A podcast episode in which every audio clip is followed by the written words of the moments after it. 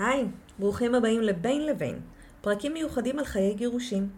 בפרקים קצרים אלה אביא סיפורים מהקליניקה ומהחיים ומידע על נושאים שונים הקשורים לגירושים. אני מאיה, מדריכת הורים גרושים ומתגרשים, גרושה בעצמי ואם לשני ילדים. אני נושמת וחיה את עולם הגרושים כבר למעלה מעשר שנים. הפודקאסט הזה מביא את הקול של הגרושים, את העולם שלהם, על כל המורכבויות והיתרונות. אני אשמח אם תדרגו את הפודקאסט באפליקציות השונות, כדי שיותר מאזינים יוכלו ליהנות ממנו. אז פתיח, ומתחילים.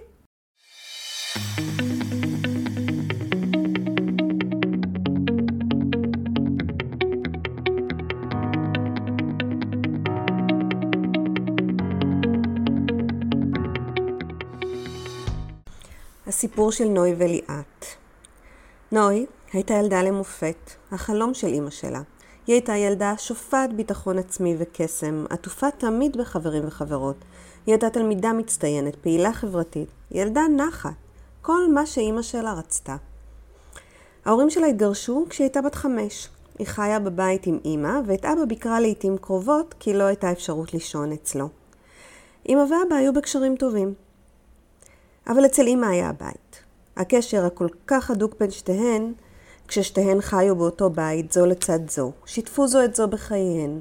נוי התייעצה עם אמא שלה עם המון התלבטויות שהיו לה בבית ספר ועם חברים, וליאת הפכה למאוד מאוד מעורבת בחיים של הבת שלה.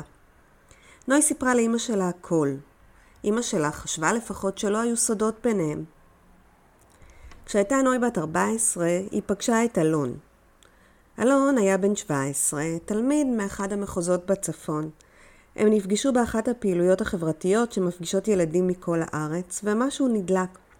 הם המשיכו את הקשר בהתכתבויות בוואטסאפ ושיחות ארוכות לתוך הלילה. שני ילדים אוהבים. הם לא יכלו להיפגש לעיתים קרובות. אלון גר בעיר מרוחקת, אז הם גנבו ימים מבית הספר ונפגשו במקום באמצע. הם הלכו יחד לסרטים, לחוף הים, או סתם הסתובבו. לא היה אכפת להם איפה הם, כל עוד הם ביחד. אימא של עליית שמה לב פתאום שהילדה נשארת ערה עד שעות מאוחרות. היא ראתה את אורות הטלפון מתחת לשמיכה ואת הקושי של נוי לקום בבוקר. גם כל מיני קולות של צחקוק היא שמעה. בכל פעם ששאלה את נוי מה קורה איתה, נוי אמרה לה שהכל בסדר והכל כרגיל. שאלה אותה מה קורה, למה את מדברת עד שעות כל כך מאוחרות? היא אמרה לה, סתם, אני מדברת עם חברים. ליאת לא קנתה את זה. היא מכירה את הבת שלה היטב. משהו עובר על נוי. ליאת, שהייתה בקשר הדוק עם בית הספר, ראתה פתאום הידרדרות בלימודים. ראתה שהציונים יורדים, ראתה ימי היעדרות לא מוסברים. כל זה יחד עם ההתנהגות הלא אופיונית של נוי, הביאו אותן, יום אחד, לפיצוץ. היא ניסתה לדבר עם נוי כמו שעשו תמיד, שאלה שאלות והרגישה שנוי מתחמקת.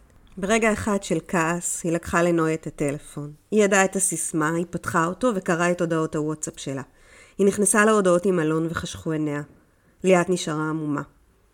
הבת שלה, הילדה הקטנה והמושלמת שלה, גאוותה הגדולה, מסתירה ממנה סוד גדול. היא בת 14, הוא בן 17. ליאת ידעה מה בחורים בני 17 רוצים ופחדה כל כך על הבת שלה. היא לא הצליחה להבין את הקשר ביניהם. ההלם והפחד התחילו לחלחל. ליאת כעסה ופחדה כל כך. היא התחילה לצעוק. היא צעקה על נוי ששיקרה לה ושהסתירה. היא אמרה לה שהיא תמימה והיא לא מבינה, שבחורים בגילו רוצים ממנה רק דבר אחד ושהוא משחק איתה, שאין פה אהבה ולא שום דבר, הכל אינטרסים, ומה בכלל יש לילדה בת 14 לחפש עם ילד או כמעט גבר בן 17. נוי כמובן נעלבה ואמרה לה שהם אוהבים אחד את השני, שהם אוהבים, ואימא שלה לא יודעת מה זה כי לא הרגישה אהבה מעולם. אוהב אותי באמת, היא אמרה. אבל ליאת אמרה לה שהיא לא מרשה לה בשום פנים ואופן להמשיך את הקשר. היא אמרה לה שאם היא רוצה להמשיך לגור בבית הזה, היא צריכה עכשיו להתקשר לאלון ולנתק את הקשר אחת ולתמיד. נוי צעקה ובכתה. היא נעלבה על דמקי נשמתה. היא לא יכלה לשאת את זה שאימא שלה קראה את ההודעות הכל כך אישיות שלה, פרצה לתוך המקומות הכי סודיים ואישיים שלה. היא ידעה בלב שלה שהם אוהבים, ושהוא הגבר שלה לתמיד. היא אמרה לאימא שלה שאלון הוא לא כזה, הוא ואיב מאוהבים וזה לכל החיים, שהבדל הגילאים הוא לא כזה גדול כמו שהיא חושבת, ושאיתו היא מאושרת. זאת אהבת אמת, היא אמרה לה. היא לקחה את הטלפון ויצאה מהבית. ליאת נשארה בבית עמומה. זה לא משהו שקרה אי פעם.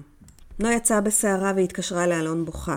אלון אמר לה שתעלה על אוטובוס, הוא יפגוש אותה באמצע הדרך והם ייסעו אליו הביתה יחד. אלון חיכה לנוי הבוכה בתחנה. הוא חיבק אותה ואמר לה שהכל בסדר. היא והוא זה לתמיד, והם יעברו את זה ביחד. הוא הציע שהיא תעבור לגור איתו בינתיים אצל ההורים שלו, והם יחשבו יחד מה הם יכולים לעשות. כשהגיעו, אמא של אלון התקשרה לליאת. היא הודיעה לה שהילדה אצלהם ושלא תדאג, והם ישמרו עליה עד שהשתיים יוכלו לדבר שוב. נוי התקבלה בחום בבית של ההורים של אלון. הם דאגו לכל מה שהייתה צריכה ונתנו לה להרגיש בנוח. הם הרגישו שהיא צריכה קצת זמן להירגע. נוי הרגישה שהיא בחלום, אך עדיין היא יודעת שיש לה את החיים האמיתיים שלה. שהיא צריכה לחזור הביתה, לחברים, ללימודים ולכל מה שעזבה מאחור. הלימודים היו מאוד חשובים לנוי. אמא שלה אמרה לה, והיא ידעה בעצמה, שזו הדרך שלה להצליח בחיים. תעודה טובה משמעה שהיא תצליח ותגיע לכל מקום שהיא תרצה. היא הרגישה שהיא חייבת להמשיך וללמוד.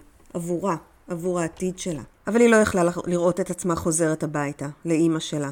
היא כל כך נפגעה מהפגיעה שלה, של אימא שלה, בה, בפרטיות שלה, בצורה שהכל נעשה בה. היא לא רצתה לחזור בשום אופן. אלון ניסה לדבר עם ליאת, אבל זה רק החמיר את המצב. ליאת צעקה עליו שהוא חוטף את הבת שלה, שהוא לא טוב לה ושהוא אדם רע. היא שונאת אותו ואיזה שטויות הוא הכניס לבת שלה למוח והסית את הבת שלה נגדה. הנתק רק הלך וגדל. נוי ואלון לא ידעו מה לעשות. הם רצו להישאר ביחד והם רצו שנוי תלמד. הם ישבו וחשבו על רעיון. נוי פנתה לרווחה. היא ביקשה שישחררו אותה מאימא שלה. היא ביקשה לעבור לפנימייה ליד הבית של אלון. היא ישבה וקראה ובדקה מה צריך להגיד לרווחה כדי שהם יעשו את זה. המציאה תרחיש וסיפרה לכולם שאימא מרביצה לה ואימא שותה, שאין לה מקום בבית ושהיא כל היום מסתובבת בחוץ. דברים שלא היו נכונים, אבל נויה הייתה בטוחה שזה אמצעי להגיע למטרה שהיא כל כך רוצה, לגור בפנימייה ליד אלון. הרווחה נכנסה לסיפור ופתחה בחקירה.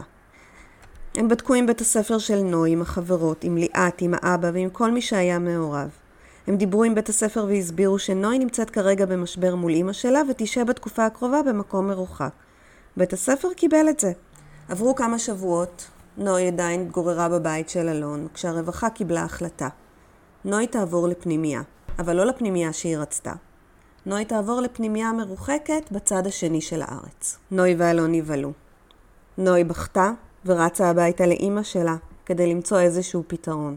אימא שלה, שהייתה ביצועיסטית ובהחלט הייתה מוכנה לעשות הכל בשבילה, שיתפה איתה פעולה. הם הלכו לבית משפט, הם הלכו לרווחה, והם עשו ביחד הכל כדי לבטל את רוע הגזרה. נוי עמדה בפני השופטת ואמרה, שיקרתי, אני מצטערת, אני רוצה לחזור הביתה. והשופטת החזירה אותה הביתה. ליאת הבינה שהיא לא יכולה להילחם בבת שלה.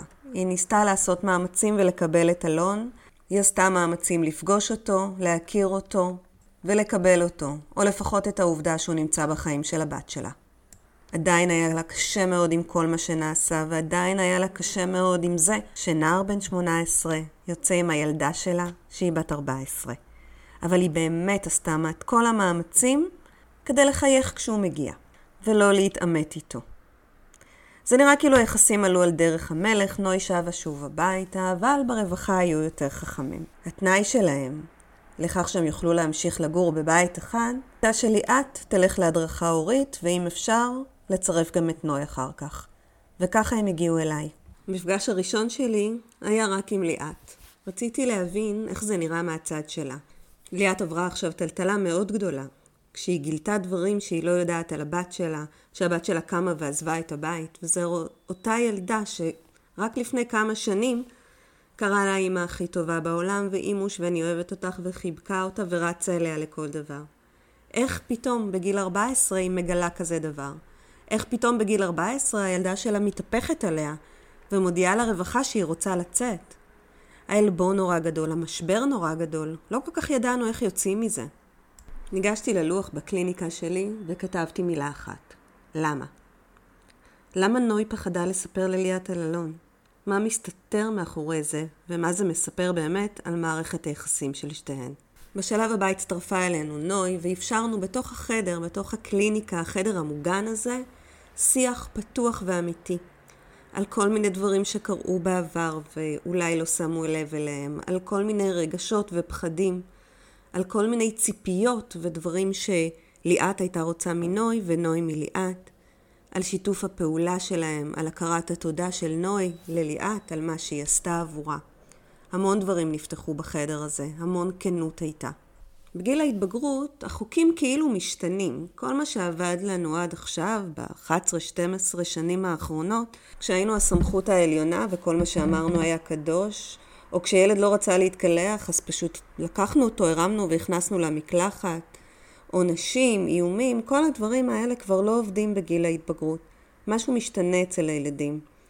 הם גם גדלים והמוח שלהם מתפתח, הם גם מרגישים גדולים ואחראים והם לא כל כך שרים למרות.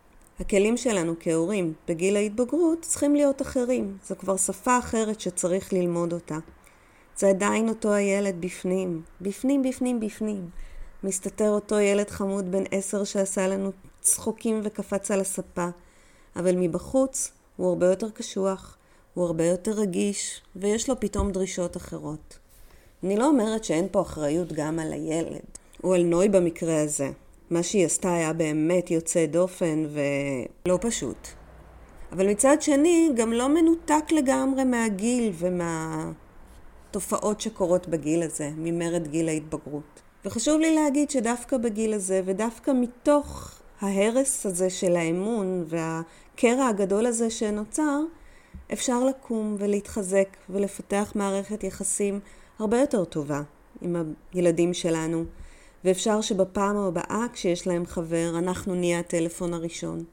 יש מרד, יש התנהגויות של אה, סיכון, אבל יש לנו ההורים מה לעשות בנידון. עד כאן הפרק שלנו להיום. אני אשמח לשמוע מה חשבתם עליו. שתפו אותי בוואטסאפ האישי או בדף הפייסבוק החיים הסודיים של הגרושים. אם יש לכם שאלות, או שאתם רוצים לדבר איתי, אם אתם רוצים להגיב על משהו ששמעתם בפרק, או שאתם רוצים לספר סיפור משלכם, אתם יותר ממוזמנים לוואטסאפ הפרטי שלי. קישור לוואטסאפ מצורף לתיאור הפודקאסט בפלטפורמה שבה אתם אה, שומעים את הפודקאסט. אתם יכולים למצוא אותי גם באתר שלי www.maya.com ובקהילת הפייסבוק שאני מנהלת, הורים.גרושים, קהילת הגרושים והמתגרשים. באתר ובקבוצה תוכלו ליהנות מתכנים בנושא גירושים והורות לילדים, וכן מידע על ליווי אישי וסדנאות מיוחדות להורים מתגרשים וגרושים טריים. מחכה לכם שם.